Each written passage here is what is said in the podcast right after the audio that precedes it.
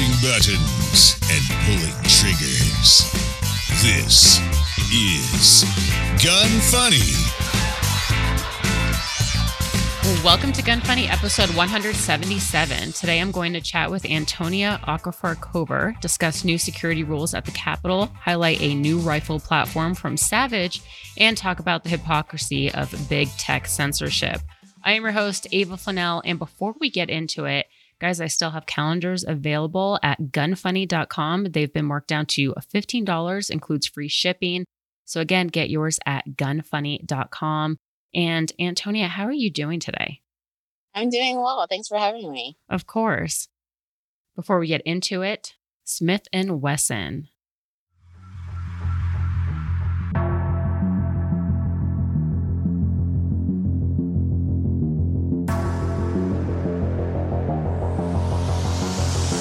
If you're looking for a good subcompact carry gun, you should check out the M and P two point oh subcompact from Smith and Wesson. It's about the same size as a Glock nineteen, which is a super popular carry size, but being a Smith and Wesson, it's got a much more comfortable grip angle and nice textured grips. It also comes with interchangeable palm swells for an ideal fit for your hands, has the improved trigger, nice crisp reset. The nine millimeter comes with twelve or ten round magazines. You can get it with or without the manual safety, and it's also available in forty and forty-five.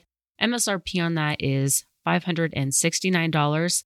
Check it out at smith dash wesson dot com.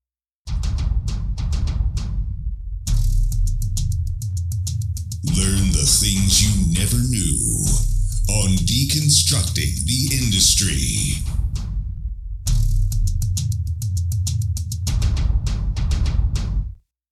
All right. For listeners who aren't familiar with you, can you just give me a little bit about what you do in the gun industry?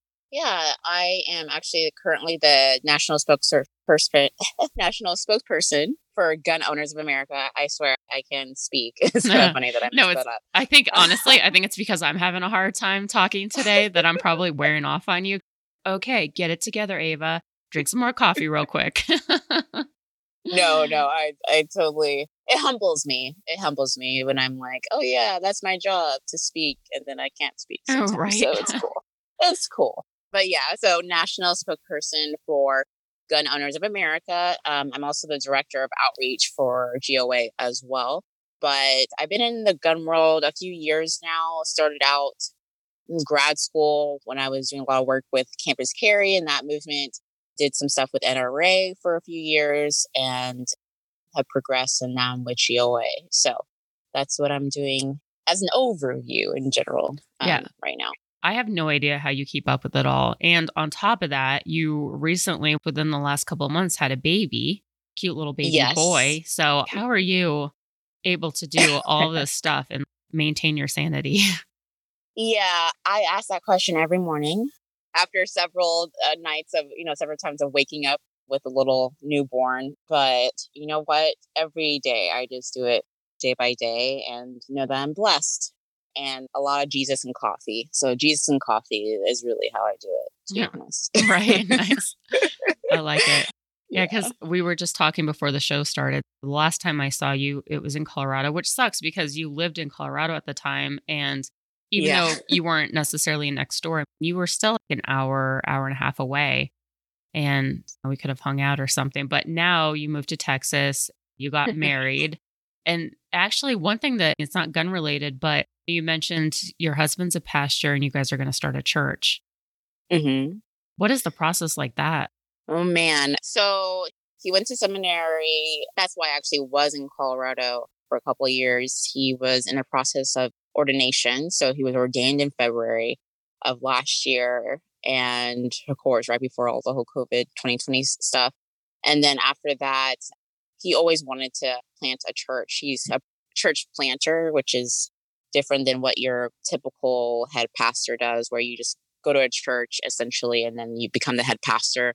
He is very um, focused on planting churches. So the first church that he actually planted was in Colorado after seminary.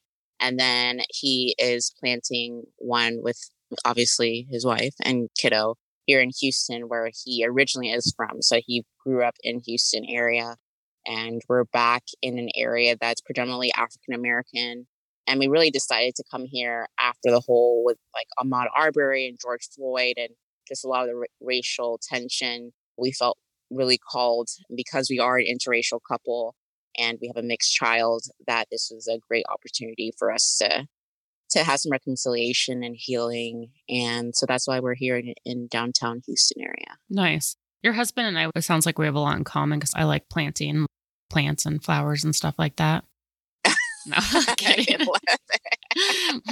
No, but as you're yes. saying, one thing that a lot of listeners probably don't know is I am obsessed with plants. I skipped the whole cat lady thing and I'm just the plant lady. Like my house, I probably have, I don't know, at least fifty plants in my house and then outside. So as you're saying planting, I suddenly just think about plants.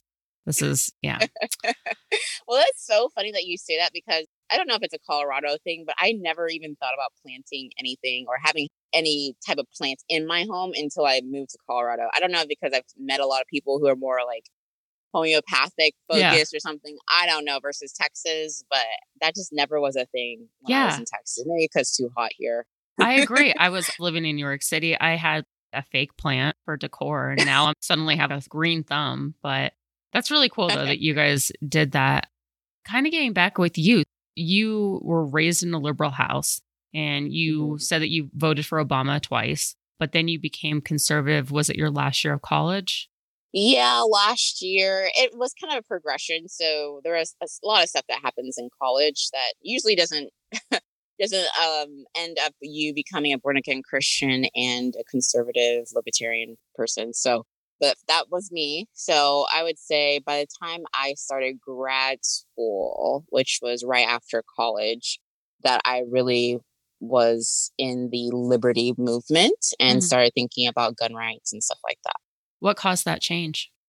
So a big one, like you said, I grew up in a mostly Democrat Party leaning household and kind of to the party line when it came to issues like, for example, the gun issue and stuff like that. But it was really feminism actually that brought me to the realization that if I was a actually good feminist and I wanted to promote female empowerment and empowering myself and other women around me, then the whole gun, quote unquote, issue is really not an issue. It's mm-hmm. something that should empower me and my fellow peers. Mm-hmm. And so, but it was college where at that time, Obama was president. He pushed a campus sexual assault report that was nationwide.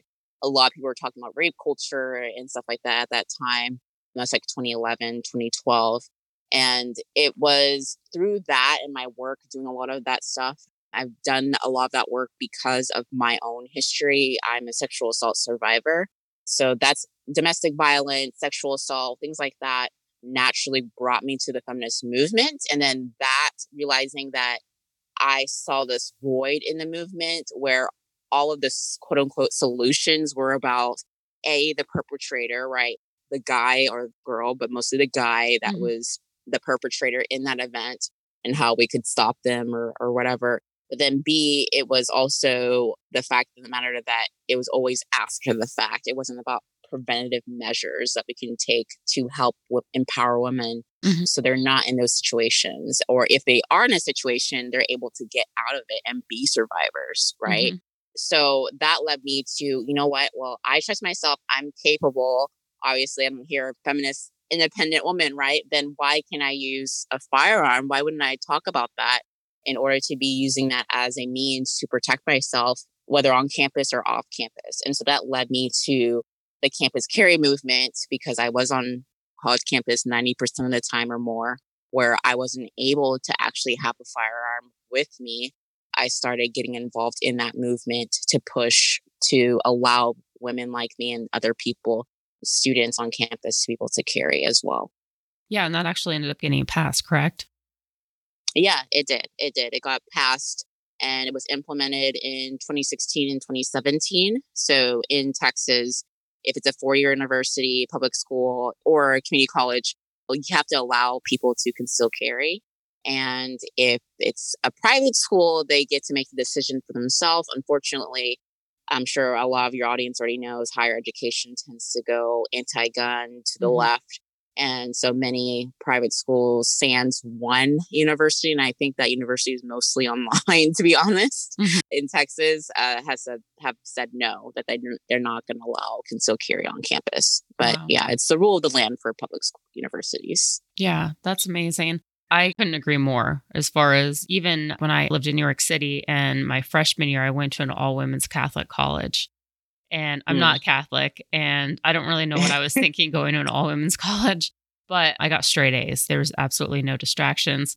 But yeah, I learned a lot. I think I've been in a lot of situations where you learn a lot. I don't think that I would have gotten the feminist education that I got if I were to just go to a co-ed school. And mm. through all of that, obviously, it was extremely liberal and anti-gun, especially in New York. But I yeah. definitely realized a lot of the stuff that women face. But I have always kind of thought that even me, like, I live alone, I'm extremely independent. And really the thing that keeps me sleeping well at night is just the fact that I have a gun. I know how to use it.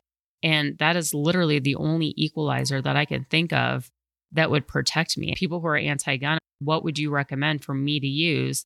If you're so anti-gun, how am I preventing anything bad from happening? And when you ask them that, they have no idea what to say. What am I supposed to do? Right. Buy a baseball bat? I don't really have guarantee they'll take it away from me in like a few seconds. And I don't know if I really have enough upper body strength to hit them well enough. The reasoning, I guess, that people think that women or people in general, the public, shouldn't have guns is just, it just amazes me.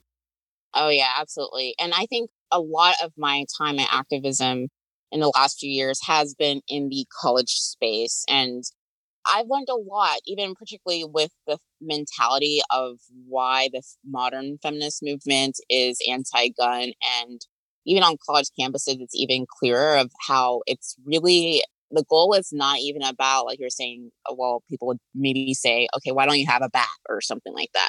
It's like, you could bash someone's head in with a bat, you know, like it, it, mm-hmm. you, it can be, depending on what you're using the firearm for and what you're using the bat for. I mean, one could definitely be more lethal than the other, depending on, you know, how you use it. So what is the real issue? Like, why are you okay with a woman having a bat, which mm-hmm. more than likely, if the other person has a firearm, they're losing yeah. still, but you're not okay with the woman having a firearm. And mm-hmm. actually a lot of the arguments, if you look at them, I still don't understand how they don't see this as completely sexist, maybe because they're able to completely just manipulate people. That's a whole different conversation when it comes to that conversation. But really, it's saying that a woman can't utilize a firearm, or essentially that they're not capable is what it comes down to. The argument mm-hmm. is that a woman shouldn't be able to use a firearm because, well, what if it's used against her? Would you ask that same question for a guy? Yeah. No, you wouldn't. Exactly. Right? Like, like, well, she's probably not going to know how to use it. And it's like, well, if you think that women can do anything men can do, then we can train and do the same things. And we have the mental capacity to to learn how to use a firearm just like any man should, right? Mm-hmm. So a lot of those arguments, particularly in the feminist movement, I just saw contradiction after contradiction. And it just, I think that was also part of my awakening, eye-opening process through the gun, the Second Amendment issue, that I really realized, like, the modern feminist movement is not about empowering women unless it's empowering women, quote unquote, through the vehicle that they want to empower women, which mm-hmm. is anti-gun, very radical left, uh, progressive leanings that really, in my view and in my experience, have not actually empowered women. If you just look at the anti-gun movement and gun control movement that is heavily connected to the modern feminist movement, it doesn't make sense in my eyes. Yeah, I completely agree. You've been extremely politically active. Were you looking to get into politics initially when you were in college? I actually was a foreign policy major and got my degree in foreign policy. So I do think it's it kind of correlates with the fact that I was more on the left. Definitely. I'm not saying that you can't be in foreign policy if you're more on the right, but I did think, like, for example, the U N was a great idea and mm-hmm. kind of like the one world order type thing. Like, if we just all get along, all have the same type of stuff in every, every different facet of things. And of course, then we'll just, we'll have this whole unity. And then realizing, oh yeah, there's this thing called sovereignty and things like that. And also the U N is very anti-gun, you know, things like that, that kind of made me realize that there's a different way to deal with stuff like that. But I was, yeah, very much going to go the route of development and U N foreign policy and foreign service officer. Um, so I didn't even think about domestic politics or even the policy issues domestically until I got organically in the gun movement. And then I started getting more involved with state politics because of Campus Carry. And for most people, I'm sure your audience knows, most gun policy goes through the state level. And so I was doing a lot of state politics in Texas, which is a whole thing itself, just in Texas alone. And then I started doing more national politics when the Campus Carry movement became more of a, a national movement and something that I wanted to carry on in different states as well.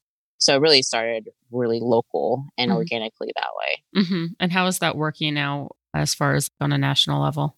Well, it's still it's still state by state, but it's a movement. I realized that if I were going to get other people on board, I had to start an organization that would educate people like why it was important to, from the grassroots, start a grassroots movement in your school, in your state, in order to get Campus Carry passed. And so, yeah, it's it's kind of become this thing where it's the state level and it's also the national level, only because it's something that's easier to get the message across of why Campus Carry is important, why, you know, feminism and gun rights actually do go together and they're not mutually exclusive. And then on the practical application level, getting people on the state level in their schools and universities to pass those laws that allow them to carry wherever they are, whether on campus or not on campus. Mm-hmm. Yeah, definitely. I'm going to take a quick break real quick and talk about S B Tactical.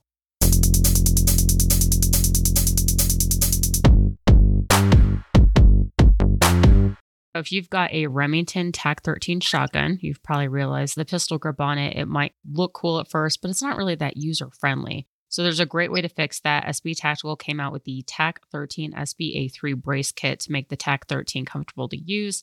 It comes with an adapter that installs on the receiver and is equipped with the Ergo grip and the ultra-popular S B A three brace. Just like the normal S B A three brace, it is adjustable. The entire kit is included for two hundred sixty-nine dollars and ninety-nine cents. It is in stock right now. And if you use that code gun funny fifteen, you will get fifteen percent off. And that is at s b tactical dot com. You also landed a pretty impressive internship as well. You've definitely been in the political realm for quite some time. So what was that experience like? Yeah. So I, right after college, in between college and grad school, I landed a fellowship with the Running Start program, which is an organization that seeks to get more women into politics in general. Mm-hmm. And I kind of come out as a as a conservative, libertarian, liberty-leaning person at that time. Unfortunately, the two-party system, you had to choose one or the other. So I chose Republicans huh. too. And so at that time, I decided to go through the Senate route. And so the only woman at that time I could actually intern for was Kelly Ayotte. And so I interned for her. And I was doing, I was still doing foreign relations at the time. That that that, that was going to be my career path. And so that's what I was doing a lot while I was in D C. So I got to do that. It was a great experience. I got to learn a lot about even just Republican politics and the people in D C, et cetera, and, and the foreign policy aspect of things as well. But yeah, it was a really cool experience. Would you say that it changed the way that you viewed politics? Oh, man. It, you know, it's funny because at that same time was when House of Cards was getting really popular too. Uh-huh. It was like the second yeah. season. Yeah. And I was just at the same time, like doing that. And I was just like, wow, there, this is not far off. From right. This show. Not going to lie. If anything, it kind of, it definitely was eye-opening experience to be in the Senate during that time. But it was also kind of the whole swamp thing I totally got after the fact of, of being in D C. But I mean, it's very, also very non-Republican to say. To be in D C is amazing. The fact that there's so much history there, that mm-hmm. it is a place that has always been inspiring to me, and the fact that there's so many things that happen at that place and so many things that have happened. I think it is still amazing to be a part of American history in that sense. But yeah, the people are not the greatest sometimes. That's definitely the swampy factor that yeah. people understand. But yeah, if anything, though, it did. And that's why when people ask me, like, are you still a feminist today? Like, would you still consider yourself a feminist? Yeah, I, I absolutely still would consider myself a feminist, mm-hmm. partly because I'm very adamant that people have co-opted the term to make it only very one-sided. And that's modern feminism that says you have to be on the radical left to be mm-hmm. a good, quote unquote, good feminist. And I just absolutely don't agree with that. Mm-hmm. I, I've been a student of feminism. I know the history of feminism and I know what it's supposed to stand for. And if anything, gun rights is something that should be solidified and a part of the feminist movement. But there are people who have different agendas that don't want that to be a part of it. So mm-hmm. I am very adamant that my life's work is to make sure that people understand that feminism and the Second Amendment are not mutually exclusive. If anything, they they go hand in hand and they empower more women than it hurts women. Mm-hmm. I agree. And isn't it unfortunate that you pretty much have to classify yourself? You have to pick one side or the other, because I've heard you mention when you have to pick if you're a Democrat or Republican. And it kind of sucks because a lot of us aren't really one side or the other. We're kind of right. sort of middle grounds, but it does suck even just the stereotypes with things that you believe and that you have to be, in order to be like a feminist, you have to be left-leaning, which is not true. In right. addition to that, I also would say that you're obviously a very strong, independent woman. How was that when you were dating? You're married now, but was it kind of difficult to find somebody who could handle somebody who was so opinionated? Well, oh, an alpha woman like me. Yeah. I mean. Oh, man. You're the, definitely the first who's ever asked that question, which I think that's why it's awesome to have a female host who well, understands that yeah. life. So that I'm just, I'm world. literally asking because I'm like, yo, I'm trying to get a date over here. So if I could just take some notes. You know? Girl, yeah, it is not easy. I totally, I do not wish being in the dating world ever again. So I totally understand how hard it is out there. But yeah, for the guys that are listening, I want you guys to really think when you guys in your heads, like I think sometimes they like think, oh yeah, it'd be cool to have a strong woman and, you know, having someone who's pro-gun and blah, blah, blah. Mm-hmm. But then in like actual, like being the practical aspect of it, I honestly just think there's some guys who just can't handle it, yeah. unfortunately for them. But anyways, I could go into that. Like that would be like a whole class if I talked about the dynamics there. But yeah, it was, and my husband is a pastor. He's, and I'm also bringing my faith into this. Um, I'm born again Christian. So even there adds a whole dynamic that's different as well, because I think people think of Christianity, they think of definitely not feminist. Yeah. uh, when they, they bring those two terms together. But he's someone who's always understood and loved what I've done. He understands why I do it. And God's working on me too, on some other things. But for the most part, it works out because we're both, you know, we're being sanctified in his image, and and he, God has been working in me and working on him as well. But date-wise, practical tips, I will say we we both found each other on Christian Mingle. So online dating does work if it's done well. I will just say that, and especially since, like you said, I'm all over the place. And uh, that's the only way that a Texas girl would have met a guy who was in Colorado if online dating didn't work. So it worked out. God was in the middle of that. All that's all I can say. But yeah, just find out soon, like quickly, ladies. If you, if you've gotten like, oh, you're overbearing, or oh, you're blah blah blah, like just don't listen to those guys. They have their own issues. Let them go, be what they need to be, and think that they're the manly man they are. It's the real men that can understand that a woman who has their own opinions and yes, could not live with you and be okay, but wants to, mm-hmm. um, is a completely different dynamic. So anyways. Yeah. So just people be, be okay with your own manhood. That's all I gotta say. Exactly. And and be and okay be with men. And be okay that they can possibly shoot a gun better than you. Absolutely. And we have this conversation all the time. My husband and I have this conversation all the time. It's like, okay, babe, my gun's over here. I know that you, you know how to use it and that's important, but what would happen in this scenario? So we have like conversations about scenarios of like, okay, I have the gun this time. Okay, yeah, but you have the gun this time. Okay, we mm-hmm. both have guns this time. Who's shooting first? Like, yeah. It's so important. That's funny. So anyway, it's so much better to have that conversation than being with a guy that is anti-gun, ladies. So for the ladies as well, don't take the men who are, I will be, maybe this is misogynist in that way. Like, why, why would you want to be with a guy who can't have your back? Same thing with the fellas. Why wouldn't you be with a lady who can't have your back? I mean, mm-hmm. come on. Definitely. So. I agree. So, yeah. Probably not great advice there, but we can talk offline. We can talk offline. I'll give you more tips. No, right. I just have to laugh because it's funny how guys are like, no, I'm totally fine if like a girl makes more money than me, if she could shoot a gun better than me, if she has knowledge about guns.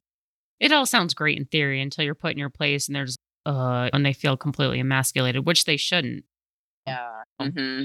Yeah. That's what I'm saying. Get, the real men are totally fine with all of that. I'm not saying like a girl should, st- yeah, a girl shouldn't be trying to emasculate a man. Obviously not. Yeah. But and the same, the same thing, the guy shouldn't be doing that to a lady. Like mm-hmm. I'm not impressed with guys who, I mean, I'm a Southerner at the end of the day. You're not opening the door for me. Right. I, definitely. There's some things that are just a big no-no. So, I'm the same um, way. There's so many things that like, if I've gone on a date and like, they don't, they walk in front of me, they go through the door first, they don't open the door. Mm-mm. I mean, even like, car doors, like, I'm kind of old fashioned like that. And it's just, yeah, I might be dominating some sort of male dominant industry, but like, I still want to be treated like a female.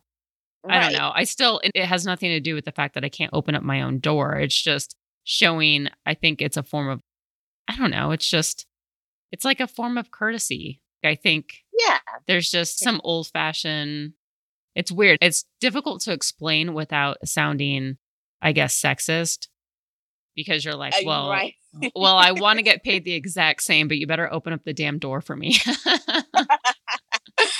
Yeah. But I think as ladies, we do, there's some things that are contradictory that we do for our fellas as well, though. Yeah. So it's, It's just mutual respect. Exactly. Maybe that's what it is. Yeah. Like if you know that your lady doesn't, here's, I, there's honestly some ladies, I don't know who they are. I'm again, I grew up in the South, but like there's honestly some ladies who get offended by that. Mm-hmm. Okay. I mean, that's a thing that they just grew up with. I mean, yeah. Respect them. But I think that's another tip is just let the guy know up front. Like I think there's so much with dating. There's so much like, oh, let me just be this way for a little bit. And then let me just be this way for a little bit. Like literally with my husband, and I joke about it all the time with him now. But I told him early on, I was like, look, I'm on Christian Mingle because I'm wanting to get married. I'm not like trying to just date around, like, you know, yeah. type thing. Like, are you serious about this? If not, I'll, there's other guys around there. Like I can go to somebody else, but I'm serious about this. And like, mm-hmm. I think guys usually respect, at least the ones that you want to be dating, respect being upfront. Yeah. So people aren't just playing around. There's so much playing around in this current dating culture mm-hmm. that I think people are just sick of. And it just gets the people, you like wonder, why did I get this guy? Because you weren't yourself and you were being, you were okay with like all this other stuff that you would never tolerate in normal circumstances. Yeah. Um, and that's why you got the guy that wasn't for you, or you got the girl that wasn't for you because you weren't being yourself. So yeah. I think just being upfront about what you want is best for both parties. And it just helps people at the end. Mm-hmm. I couldn't agree more. Let's talk about the N R A for a little bit. You were working with them on a few things you were doing. Was it the outreach projects? And eventually you ran for on the board, correct? Mm-hmm.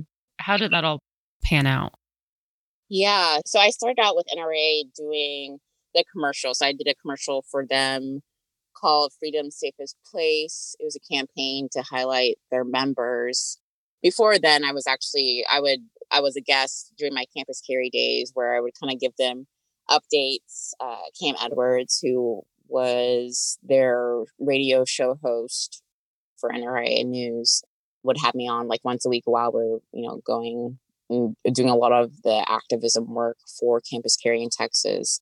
And after that, did the Freedom's Safest Place commercial that ran for like a year. And during that time, did a lot of stuff with them, spoke at their Atlanta conference and stuff like that. But I mean, I think people know what's going on with N R A right now that is out there. I don't know all the stuff that happened behind the scenes, but I just did project by project stuff with them. Never was actually employed fully with them or anything like that.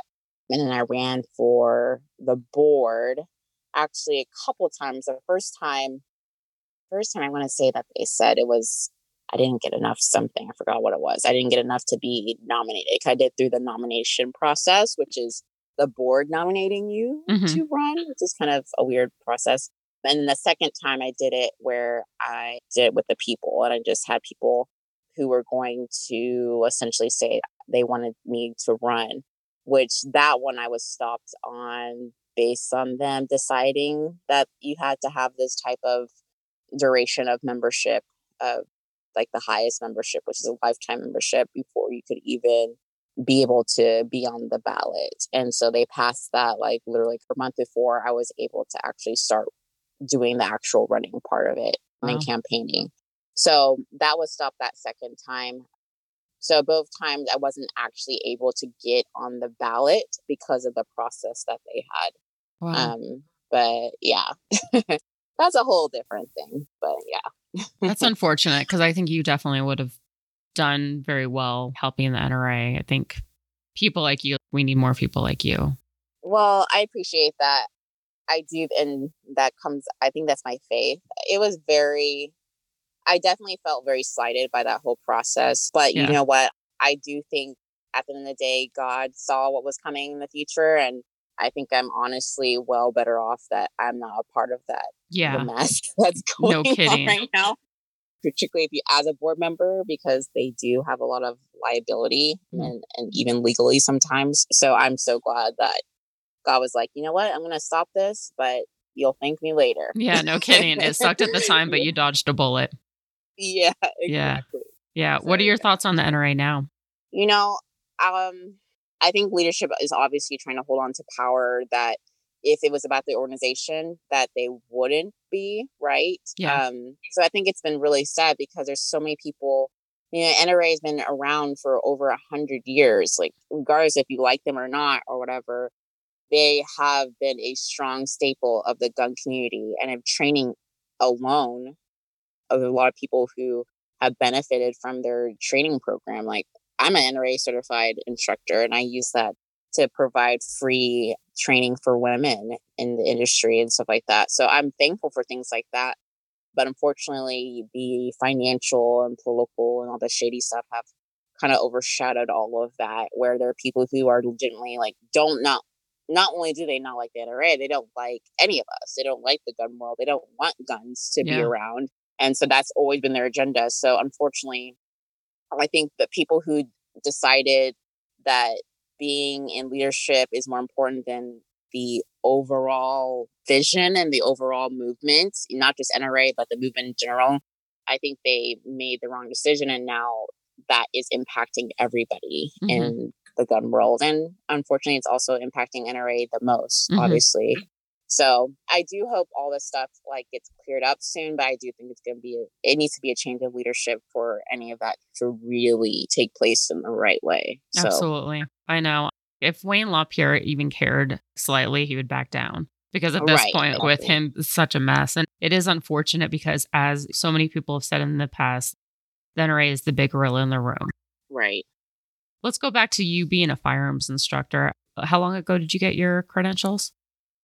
So I actually got it. This is how much of a nerd I am. Instead of our honeymoon, I, I literally went to get my instructor license that week. Wait. so uh, yeah, we had our honeymoon six months later because uh-huh. I really had to get my instructor license that weekend.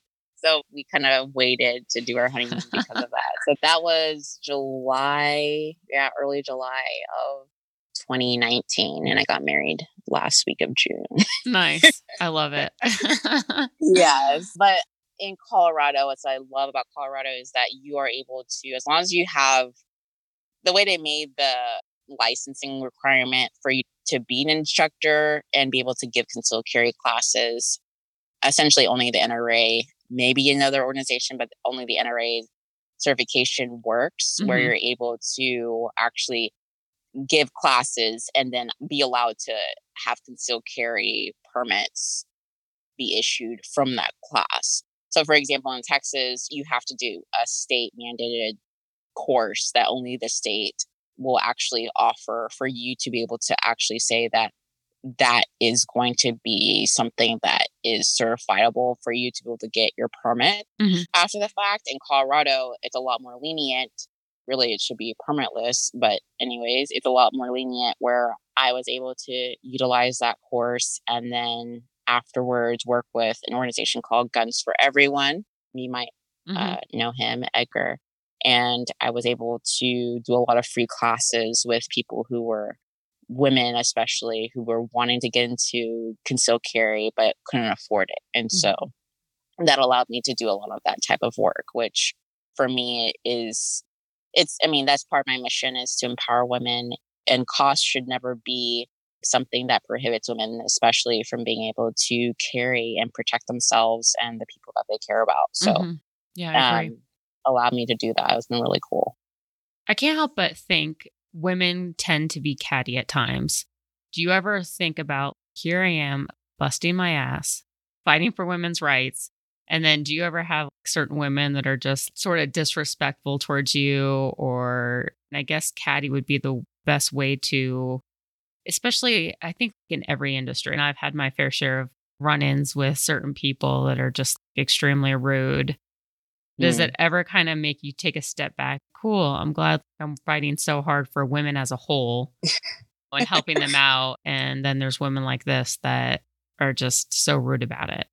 I think I'm, I'm getting where you're. Like I know. I'm trying to formulate this without, but okay. I don't even know if this is coming out right. No, I, I, I, I totally understand what you're saying. Yeah. Unfortunately, just like, yeah, like, like you said, every other industry, there are those women that I think see it more as a zero-sum game of like, if I'm doing well, you can't do well, yeah. and vice versa type thing. Like instead of seeing it how they should see it, which is it's not a scarcity, that there is enough for everybody mm-hmm. to be a part of. You don't have to be the only woman, right? Quote unquote token woman in the room in order to be successful mm-hmm. type thing. And I do think there is that type of mentality sometimes. And unfortunately, those people who are like that can do a lot of damage, and that's unfortunate. But for the most part, even in politics, I think the gun women, it's a different dynamic, thankfully, for mm-hmm. the most part, where I think just there's that mutual respect automatically because we're just like, you know what? If we needed to, I could take you. You know, yeah. remember, I have a gun. I know how to use it. Yeah. Like, I, I, I joke about that. Like, I honestly, like, think that there is a part of that, like, girl, don't mess with me. Right. Like, and they're like, girl, don't mess with me. And we know that. Yeah. So we don't mess with each other. So, yeah, I would say for the most part, there's definitely those people that tend to be that way. And that's unfortunate. If anything, I've learned from that of, like, I don't want to be that person for somebody else. Mm-hmm. And it's really easy to be that person to just think, if they're successful, then I can't be successful. I mean, I think woman or man, what, regardless, I think that's just something that we all kind of struggle with confidence wise. But at the end of the day, I think what helps me, what grounds me personally is that my faith, for example, is one. Two, I have a life outside of the gun world, mm-hmm. which some people need to have a little mm-hmm. bit more of. I have a child. I have a husband. But also that this is personal for me. I'm doing the work I'm doing, not so I can be a social media star or whatever. It's, I'm doing it because, you know, I had a horrible thing happen to me when I was younger. And I do believe that if I don't speak up and I'm not part of being an advocate, even going through the hard times and the good times of being what that looks like as an advocate, then there are people who are going to be harmed because they listen to the rhetoric that guns are anti-women, mm-hmm. right? And so I want to empower women. I see this as a work. I see this as a personal journey for me and for other people to help other people. And so that's why I continue to stay in this industry. And so that's more important to me than cat fights or people yeah. not liking me or, or et cetera. So mm-hmm. I think that's what keeps me doing what I'm doing yeah. um, for the right reasons as well. I love it. Do you have any upcoming plans or messages that you want to share with listeners? Oh, man. Well, I do have, we have this new show called Guns Out T V that G O A is going to be a part of um, in a big way, um, speaking out. Because, I mean, that's another thing is that not only am I a woman, but I'm a Black woman. There's a lot of, a lot more African Americans, um, particularly this last year with this massive spike of gun owners, new gun owners who mm-hmm. primarily were not only Black, but also Black women. So we're kind of doing the show as an outreach tool, but also it's just how it's going. You know, it's the gun world is becoming more diverse, thankfully. And Guns Out T V that I'm working on with Shermichael Singleton and, and John Keys, who's a Marine veteran. We're going to be just doing a lot of stuff fun wise when it comes to just having fun with guns and stuff, but also educating all these new gun owners and people who are interested in the dynamic of being in the gun world, but are kind of hesitant or have been burned, to be frank, from the gun world, or people who have made it seem like it's only for a certain type of person. Mm-hmm. And so, yeah, so it's a project, a passion project for me, but also G O A just branching out and saying, hey, like we actually want to be a part of the community. We want to empower the community, and we're not going to just give lip service when we say that we are doing outreach. We are mm-hmm. going to be involved, and we're going to put money where our mouth is. So that's what we're doing with Guns Out T V. I love it. You are such an impressive person, and I just love all the awesome work that you're doing. I want you to know I appreciate it. I appreciate everything you're doing. Oh, thank you so much. Oh my goodness. Yeah. And, and I want to do stuff with you more, even though I'm not in Colorado anymore. At least it'll give me an excuse to come to Colorado. Yeah, so I'm, there you go. I, I'm hoping we can do some stuff together, particularly for the T V show. So we need more, we need to highlight more women. And that's what my segment will be doing, is highlighting women in the industry. Because sometimes too, I think sometimes people stay with the same people, you know, that whole mentality of like, okay, well, this one woman is cool, the whole token mm-hmm. idea. But then like there's so many other women in the industry that I just think that should be highlighted and need a platform, and, and people should know about. So I'm really excited about highlighting more women in the industry, so people know that there's a lot more women in leadership than definitely um, than you see all the time. Yeah, so absolutely. Yeah. Can you just tell listeners where they can find you on social media, if you have a website, stuff like that? Yeah. So it's so funny about social media. So if social media still exists in the next huh. week, um, you guys, you guys can totally uh, follow me on Twitter if you're still going that route, on Antonia underscore Aquifer, O K A F as in Frank, O R. Same thing with Instagram, um, same handle. And I'm also on Facebook, Black Armed and Conservative um, is my handle for Facebook. Parler the same way. If that ever comes back online, we'll see. It's actually Antonia Aquifer Cober for Parler. And I'm also on Clubhouse as well, which, of course, you know, Clubhouse is safe because it's left-leaning. So that that's safe for right now. Right. So we'll see. But yeah. It's, so you can find me on those. It's funny that you say F as in Frank, because that's what I do when I say my last name. But my mom did that, so I just naturally do it. But also, as, as far too. as like phonetics go, I suck at it. I'll be on the phone and they're like, okay, and what's the number? B as in balloon, uh, yeah. A as in astronaut. I'm so bad.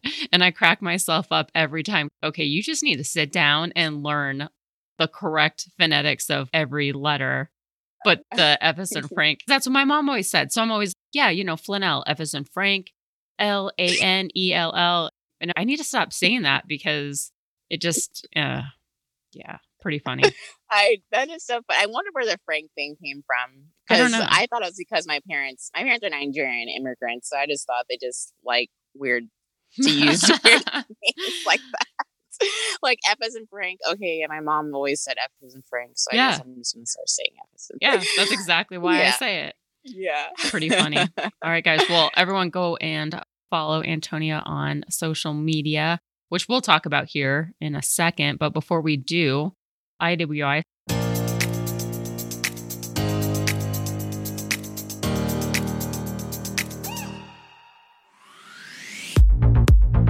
If you're wanting a new P C C but haven't quite figured out what to get, you should check out the Tavor X ninety-five chambered in nine millimeter. It's the latest generation Tavor, has a five pound trigger pull.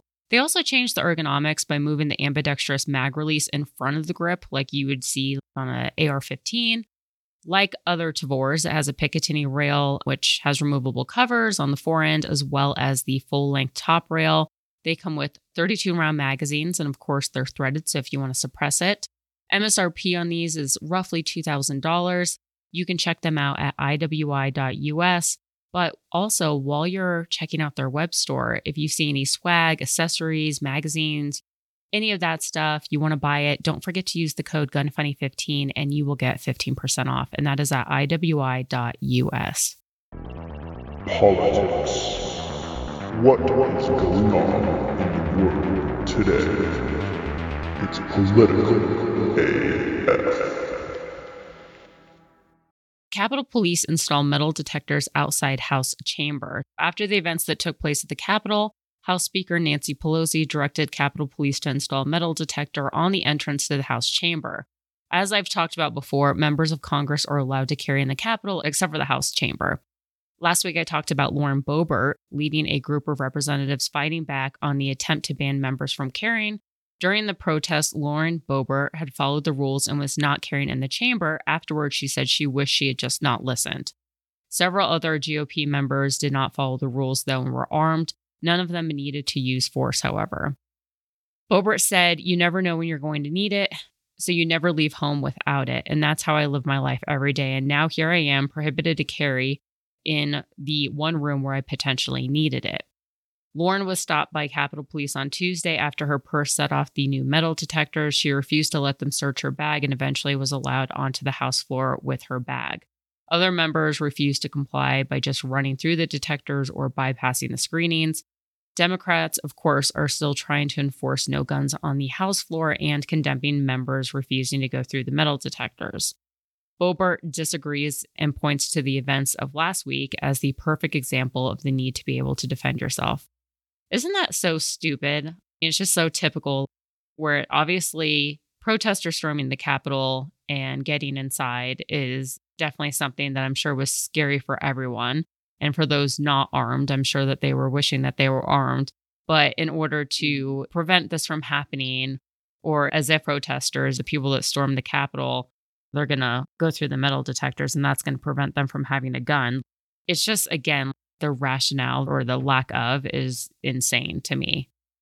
How is that oh, yeah. going to prevent any, if anything, you're just putting more people in the Capitol in harm's way? I mean, the fact, yeah, the fact of the matter is that if anything, that would have been a perfect example of why people should, especially people in the House chambers, to have a firearm. But again, the left does so well. It's insane that they would think, oh, you know what?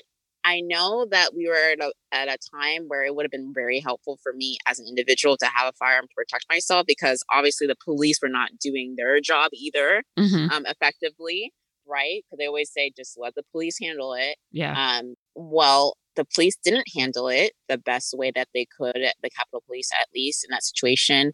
And they were, frankly... Frank, frankly, uh, very lucky and blessed that they were not, had, did not have to use that individually, that they didn't come to them as an individual and they had to use self-defense in that situation. So you would think that, yeah, actually, no, that makes total sense mm-hmm. for Lauren to be pushing that.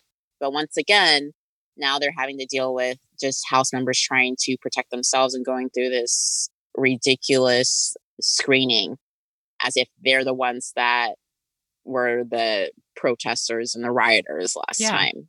They did the same thing, though, with us as civilians when the mass shooting happens. Instead of doing something to make sure that the criminals are not actually able to pursue their means with their end is to do as much harm as possible in the least amount of time. They put it on us and give us more restrictions and uh, make it harder for us to protect our, ourselves mm-hmm. against those situations from happening in the future. So unfortunately, I've gotten to the point where when they react that way, which is completely the opposite of what I think most people react, that I am not surprised. And, but I do hope people see that and see how ridiculous that situation is, and also see how that's what they do when it comes to legislation for everybody else as well on yeah. the gun side. Yeah, I couldn't agree more. We'll see what happens, but hopefully they, I don't know. At least it seems like a lot of people are kind of ignoring it and just going through the metal detectors. If it goes off, they don't care. I guess right. that's good, yeah. but. Yeah. And well, I'm interested in who actually had the firearms. I wouldn't be surprised if it was Representative Massey. I think it was Thomas Massey and Lauren who are kind of working together right now on eliminating gun-free zones and stuff like that. But yeah. it's just unfortunate. Yes, you have people on the right and they'll say that they're pro-Second Amendment, but people, for example, like Lauren, who actually lived that life, mm-hmm. you know, how different it is to have someone who's going to stand up for that type of stuff, like mm-hmm. because they live it and they can still carry. And that's why it's important to have people who are actually not only going to say, like, give lip service that they're pro Second Amendment, but that they do those things and they understand what it takes, why it's important that people have the right to carry wherever they are mm-hmm. or situations like that. Yeah, absolutely. All right. Manticore Arms.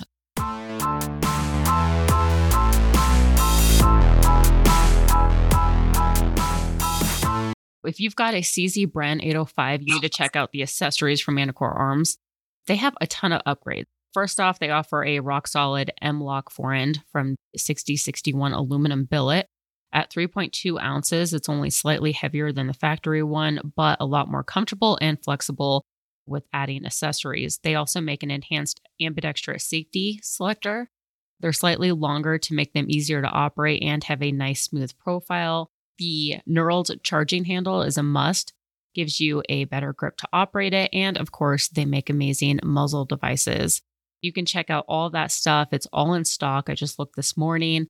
Don't forget to use the code gun funny fifteen. That gets you fifteen percent off. And that is at manticore arms dot com. Q and A. There's no such thing as a stupid question. Just kidding. Visit gunfunny.com forward slash contact to submit yours.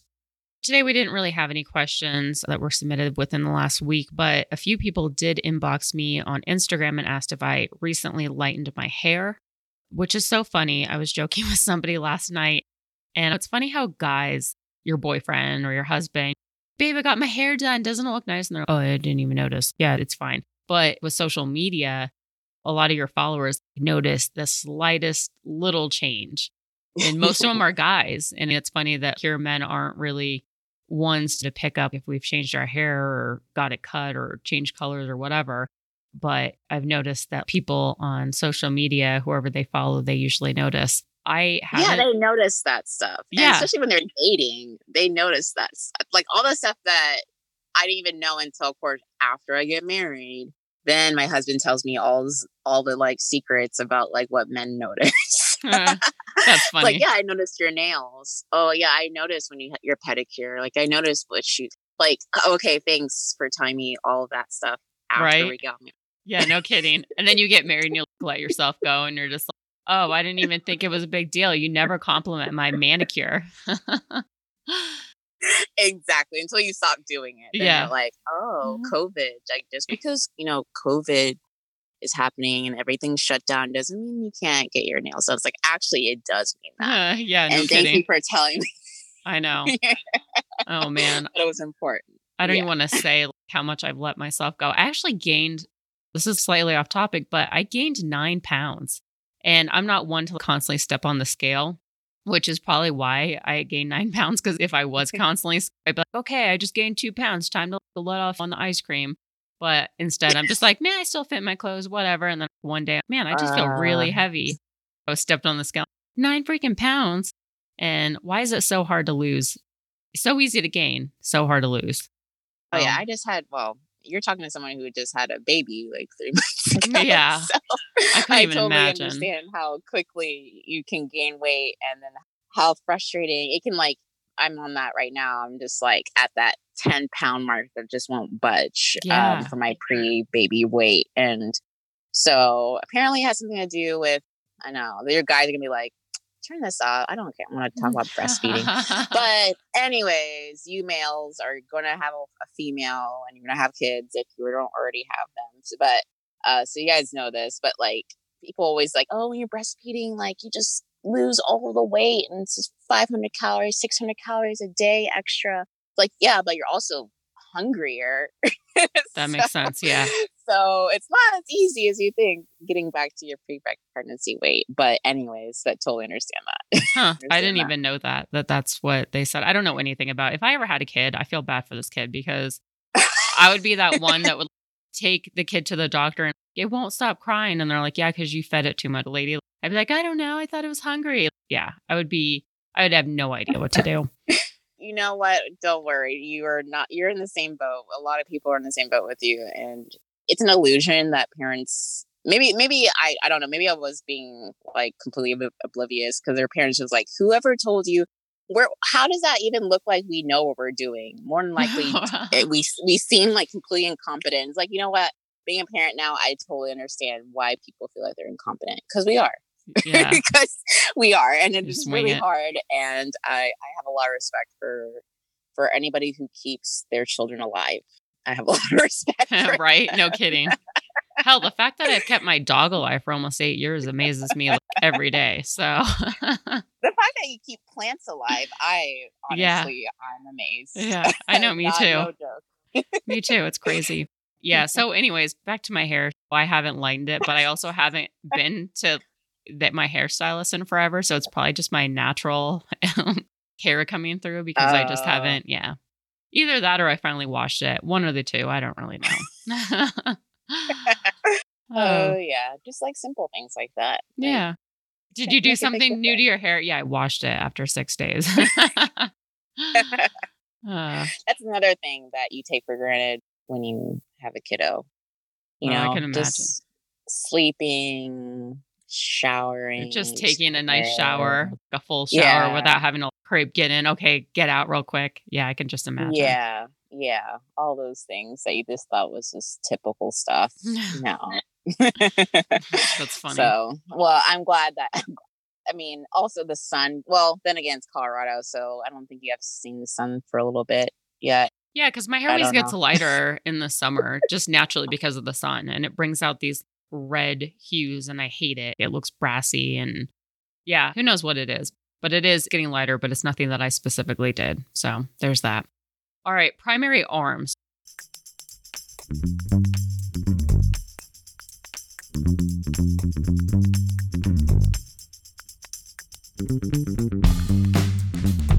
Primary Arms just announced a new scope for their G L X line of optics. The G L X has a two and a half to ten power with a forty-four millimeter objective lens. This scope is first focal plane with A C S S Griffin reticle, which provides a great option for mid-range precision guns.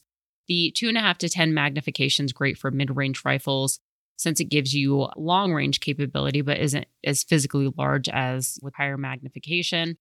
It also has locking turrets, so your zero doesn't get moved accidentally, which has happened to me and it sucks. Price is six hundred forty-nine dollars and ninety-nine cents.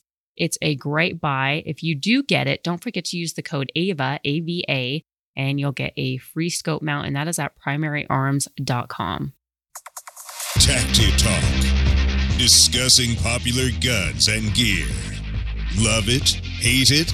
Find out now. Savage Arms just introduced the new Impulse rifle, and the Impulse rifle at first glance, it just looks like a regular bolt action rifle, but it's different. It has a straight pull bolt action as opposed to rotating the bolt, pulling it back. You pull the bolt straight back and then push it straight forward without the two. Yeah, it's kind of cool because honestly, I got to say when I was first doing long range shooting, I had my bolt action and it was kind of one of those things where you kind of have to get used to the movement. Really kind of put some mm-hmm. force into it, which you wouldn't really think of. I kind of like the whole straight pullback bull option. Without the two extra movements to rotate the bolt, loading obviously becomes a lot faster and smoother.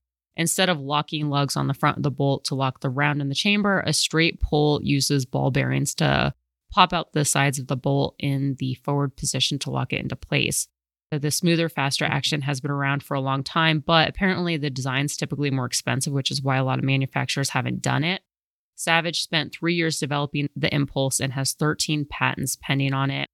You can also swap out the barrel to change calibers, and you can also swap out the bolt handle from right to left, which is nice because if you're left-handed, you realize pretty quickly the firearms industry does not cater to people who are left-handed. That's also a nice feature. M S R P ranges from one thousand three hundred seventy-nine dollars to one thousand four hundred forty-nine dollars, which is significantly less for a lot of those straight pull bolt rifles. I would be interested to check that out, although I haven't really done a lot of long-distance shooting or anything bolt action in a while. Are you a fan of bolt action? I, well, honestly, probably I'm, I'm going to have to check out that one because that is why I'm not a really big fan of Are you left-handed? Action. Are you left-handed or is it just because the whole action doing the rotation thing? Yeah, just doing it, finagling it at this, like the right, like I feel like it has to be like the right, you know, moment type thing and yeah. like doing it the right way. Yeah, well, doing the right way, obviously. But you know what I mean? Like I know exactly I what you mean. There's a reason where there's a market for that because people know what I mean. Yeah, yeah. Exactly. And I think that oh, that's also cool. another thing that that's also cool. a, women might struggle with that. Mm-hmm. Like most people in the gun industry probably wouldn't realize that men are just like, well, just do it like this here, just kind of like racking a slide. And exactly. And it exactly. was when I was starting out and you kind of feel like an idiot because you're like, cool, I can't even load this gun. But yeah, let's shoot at a mile, you know? Exactly. Exactly. And I, that's funny that you said that because that's what I think it came from because I was just like, man, when you were talking about that, I was like, I wonder if it's because they had a lot of women, like, you know, just being in the industry and having more women get more involved in firearm, just like the whole Smith and Wesson, the, the easy, um, easy. Yeah. Yeah. I was like, well, finally they're listening to us yeah. because that's usually, even if it, I mean, I'm an instructor, so I understand like how you're you're able to do it like by not doing that. But still, it takes a while before you even get to that point and realize it's not about pulling it back. It's about pushing it, the frame forward, yeah. you know, type thing. But most people don't understand that. And so a lot of women, especially, just don't have that strength to be thinking, oh, doing it the other way. Until they learn to do it that other way, they're they're pulling it back. And people have issues. And not mm-hmm. just women, but people who have like arthritis or whatever, yeah. you know, it's just not easy for them. So, but to be honest, I know a lot of guys who love that gun too. So yeah. it's like, no kidding. I know that's, you know, I started refraining from saying, yeah, it's for women or people who are right. weak wristed or weak. Cause it's really not because in just as itself, it's a pretty awesome gun and it works great. And I think that more guns or more manufacturers, I actually just wrote an article about it that I foresee within this year that there's going to be more manufacturers that develop a gun that's very similar to the Smith and Wesson M and P Easy, just because the fact that it's so easy to operate just makes it extremely appealing. Honestly, know. I'm actually surprised it took them that long. Agreed. And I'm surprised that other manufacturers haven't yeah. noticed that. But maybe because I'm, yeah, I think it's because I'm a woman. And when I talk to brand new shooters, like that's one of the, the cool things I'm able to say, like, oh, actually there's this gun. Yeah. And more than likely, because I used to work at a gun range. So I was the one selling those guns as well. Exactly. And women would, would come to me asking for suggestions. They still do. So yeah, I'm actually really surprised that other gun manufacturers have not caught on. But mm-hmm. this whole thing with Savage, I think that's going to be, that's a game changer. It should have happened a while ago, but yeah. I'm glad that the, I think it is a product, a reaction of more women getting into the industry. Also, women just speak up more about the things they don't like. Yeah. too, I think. So I'm glad that more women are getting in and, and letting their opinions be. Yeah. Out. Yeah. So I completely agree. Industry. Absolutely. Stupid, funny, cool, interesting, awesome. As never mind. A F. Today's A F segment is about the big tech declare war on free speech. Due to last week's protests at the Capitol, which, although reprehensible, did not come close to as violent and destructive as the thousands of so-called quote-unquote peaceful protests that have taken place over the last year, many immediately took it as an excuse to blame Trump for encouraging it. Even though he called for a peaceful march at the Capitol, and he made plenty of tweets where he was asking people to keep it peaceful. In fact, Antonio, do you remember any tweets that he made where he was asking for violence? No, I really don't. I was talking to somebody about this last night. I don't know. I mean, unless I'm missing something, but is there an actual tweet? The only thing I could think where he's kind of egging it on is he was saying that even though the election was pretty much rigged and stolen from him, to keep it peaceful. And so there was never a time where he was, hey, guys, everyone meet up at the Capitol and just let's all get violent. Yeah, I was kind of thinking to myself, I don't know, unless I missed something. Because, and again, it's one of those things where this whole thing just seems so crazy to me. Well, I must be missing a piece of the puzzle because there's no way that the way that these big tech companies are reacting that it's due to this. But anyways, right.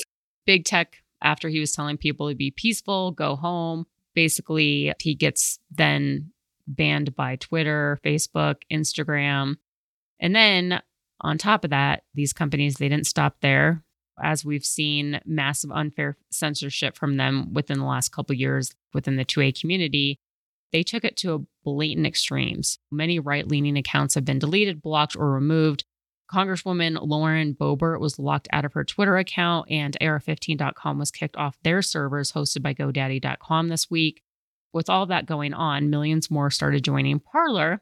And as the left has said in the past, hey, social media companies, they're private. They can make the rules. If you don't like it, build your own platform, which is obviously what Parler did.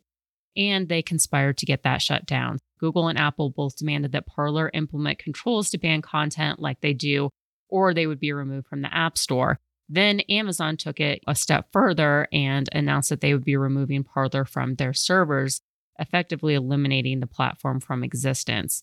Parler C E O has pledged to fight back. They're suing Amazon Web Services, saying that they breached their contract and a number of other factors. But I think what people don't realize, and I think what baffles me, so I've been, this whole week has just been one big headache for me because so many people are on board with Parler getting shut down and all these social media outlets taking the actions that they have. And they're completely okay with it. It's almost like they have no problem with freedoms being taken away. And I understand that these are privately owned companies and they can do whatever they please, but they've become almost like a monopoly. And this doesn't really have anything to do with eliminating violence. There's known terrorists that still have Twitter accounts. Antifa used Facebook and Twitter to organize how many countless events within the last year that were extremely violent. There's people that are advertising books on how to effectively commit suicide. Think about all of the pedophilia that's going on. What steps are they taking to ban that? But yet something where Trump never asked for people to come and riot at the Capitol. And even then, it was a very small group that did this. And we don't even know where this group came from, if they're even Trump fans, if they were hired to do this, and the whole thing. There hasn't been a lot of details that have come out from the people that stormed the Capitol. Right. But, yeah. But I just think it just, this whole thing just seems so baffling. And they're taking away people's right. Anybody who doesn't agree with their way of thinking, okay, close it down. And they're just silencing us. And I don't think that that's right. Oh, yeah, absolutely. And the thing is, too, and I think people, it's always easy for them to use the same talking points or whatever and justify it when it's them, right? Mm-hmm. Um, like if, for example, this was the tables were turned, we just wouldn't do that. We, yeah. I think we respect free speech a little bit, way more, not a little bit. We we definitely respect free speech a lot more. But the thing is, like you're saying, it's big tech, right? If they were truly just private companies, yeah, sure. But they definitely are big tech because they are in bed with a lot of big government. Exactly. And they're big because they do the things necessary to stay big, including also keeping all this other startups and other avenues from actually getting bigger. Mm-hmm. I didn't even know that Amazon had servers. Like that's, it's crazy how much, how much power Amazon has. And it just has as much power, and it's just in every facet of our lives that I'm sure I still don't know that they actually, and that's why he's such a billionaire and such a he has so much power in so many different ways, but the fact that he has servers and can say, no, you're not even not going to be in a platform. We're going to take you off servers. There has to be some type of being in bed with the government to be at that, at that type of level. Mm-hmm. And so I don't even buy a lot of this, like, for instance, for companies like Amazon and Tesla and stuff like that, where they're just, they can't even make that distinction saying that they're just completely one hundred percent privately owned or, yeah. or not in bed with the government. No all. Kidding. So it is a free speech issue in that case. Mm-hmm. And this is why monopolies are illegal. Big tech has literally become almost like a monopoly. And what was it? The Sherman Act, the Sherman Antitrust Act, which was in the late eighteen hundreds, was created just because here Parler's like, okay, well, we're not going to change. We encourage freedom of speech and they're not going to make any changes. But yet now nobody is going to take them on. And it's almost like if a company does take them on, like I heard it was, I can't think of the company, but it was the same as where Gab is hosted, that they would take them on, but they were almost hesitant to even say what company would take them on because they'd get boycotted and treated so badly. Mm. It's just this major form of control that is, in actuality, it's illegal. This is why monopolies are illegal, because of this. Right. Yeah. It, we are in a different, I was on a couple of other podcasts last week, and just we are in a different, I think, just like what happened in the eighties with, and the reason why conservatives went to talk radio and essentially became alternative media is because the broadcast networks were just getting so huge. And there was only like a few of them at the time that there was, like you said, a monopoly. And um, the voices that were able to speak were controlled by a certain few. And so we had to go, quote unquote, underground, right? Or mm-hmm. alternatively, I think social media has become so ubiquitous that now we have to look at different means of our alternative again. So what that looks like, I don't know. And that is why I'm not the tech person, but I'm hoping somebody within the right, or at least who, who really cares about free speech, will rise up and come with a different type of platform that is truly free for all. Yeah. Because otherwise it's just going to be, yeah, social media. There needs to be something that's different. Honestly, I'm looking for the next Steve Jobs anyways, because I'm sick and tired of the iPhone and Android mm-hmm. monopoly. But I know. Um, so hopefully we'll get that from our side at least. So we'll see, hopefully. And I'll be honest, after this whole thing unfolded, I don't even want to use Amazon. I used to order from Amazon all the time because I hate going yeah. to stores, especially if I just, oh, I need tea bags or something stupid, just whatever, that I don't want to go to Walmart for. I hate going to Walmart. I hate going grocery shopping. I just, mm-hmm. I've gotten to a point where I just hate being around a lot of people, especially with this whole COVID thing. And not because I'm afraid to get sick. I just can't stand people and how they act, and just all the events that have come forth on twenty twenty just makes me can't stand people. Yeah. So plus Amazon, driving in snow, though. Yeah. I mean, you true. Have added driving in snow. That That's is- true. That's true. And I've been in three car accidents this year. And I'm pretty oh. sure it's because I bought a brand new car. This year, twenty twenty-one? Well, within the last year. Yeah. okay, within a year okay. of owning the car, there's been three car accidents. You okay. know this wouldn't happen if I had a car that was already like, paid off. But no, nah, buy a brand new car, you'll get into all the accidents. Oh, no. Yeah. Yeah. Even driving. I don't even want, I just want to stay in my house with my plants and my little dog and be left alone. But that's why Amazon comes in handy. But since this yeah. whole thing has happened, I don't want to order from Amazon. I'm sure that my lack of business is going to make not even a dent, but maybe enough people will feel the same way and support more local, because it's just, yeah. I don't want to give them a dime after their behavior. Oh yeah. I, I, yeah, it's become, especially with like the baby and even like getting a, like having a registry, like my baby shower registry was on Amazon, and it's just, yeah, like you said, a lot easier to do all of that. But yeah, even going to like other companies is like, in a way, small business for me, because it is very convenient to just be like, oh, I'm going to order on Amazon. And I might even get it the same day. Yeah, versus no kidding. The, the shipping standards of other companies that don't go through Amazon. You're I like, know. three to five days. Right? No kidding.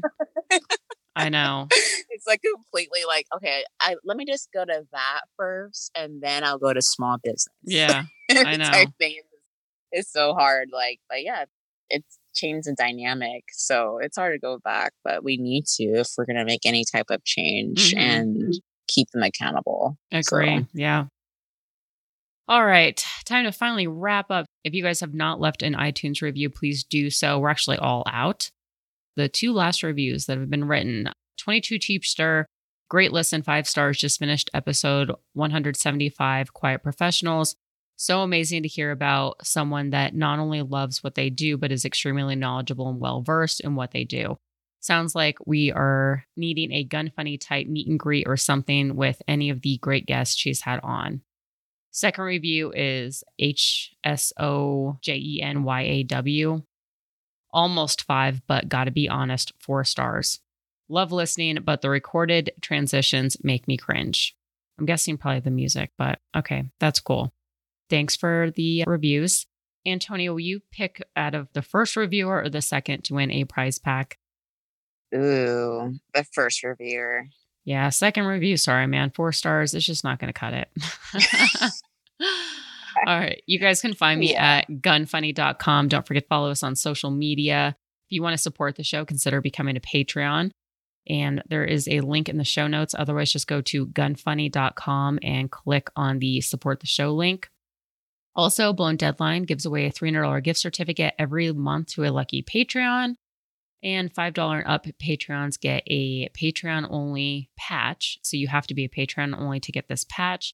Also want to thank the twenty-five dollars Patreons who are Corbin Bonafide, Iraq Veteran, eighty-eight eighty-eight, Ryan Morrison, Joe Lyons, Justin Paulson, Jason Anderson, Joshua Hamp, Sportsman's Guide, Daniel Treadwell, Star Wars seventy-seven, Dylan Savage, and Melissa Ridings. And King of the Patreon is still Jon Snow. He wants me to say that before Operator Tickles was born, the chance of getting killed by a toy fox terrier was statistically zero. Now it's one hundred percent, but only if you cross her. And little Tickles. All right, Antonia, thank you so much again for spending the time and talking about what you do and just being such a great advocate for our gun rights. Can you just remind listeners once again where they can find you on social media? Yeah, so um, you can find me on Twitter and Instagram at the handle Antonia underscore Okafor, O K A F as in Frank, um, O R. And as well on Facebook, if you still have Facebook as well. I'm also on Parler at Antonia Aquifer Cober, so hopefully Parler will come back on. But I'm also the national spokesperson for Gun Owners of America. So you guys can, uh, wherever you guys uh, look at gun owners uh, for Twitter and Instagram, I believe is the handle, then you'll probably be seeing me as well there. And I'll be doing more stuff as well with uh, G O A, as well as uh, for those who used to be Firing Back uh, listeners, we're going to be bringing that back on as a podcast for G O A, and I'll be hosting that podcast. So hopefully you guys will be hearing me soon as well. And where can they find that show? Just if they go to Gun Owners of America's website? Yeah. So Firing Back is still actually on Apple and all the ways that you can subscribe there. So Perfect. If you didn't subscribe when it was on twenty seventeen, then go ahead. You can do that right now. And when we re-up the show in the next few months, then we you guys will be ready to to hear me on that and relaunching that. So Firing Back is on Apple and any other platform for podcasts as well. Awesome. All right, cool. Well, thank you so much. I appreciate it. And I hope you enjoy the rest of your day. Yeah. Thank you so much for having me. It was so great to talk to another female in the industry. So. Agree.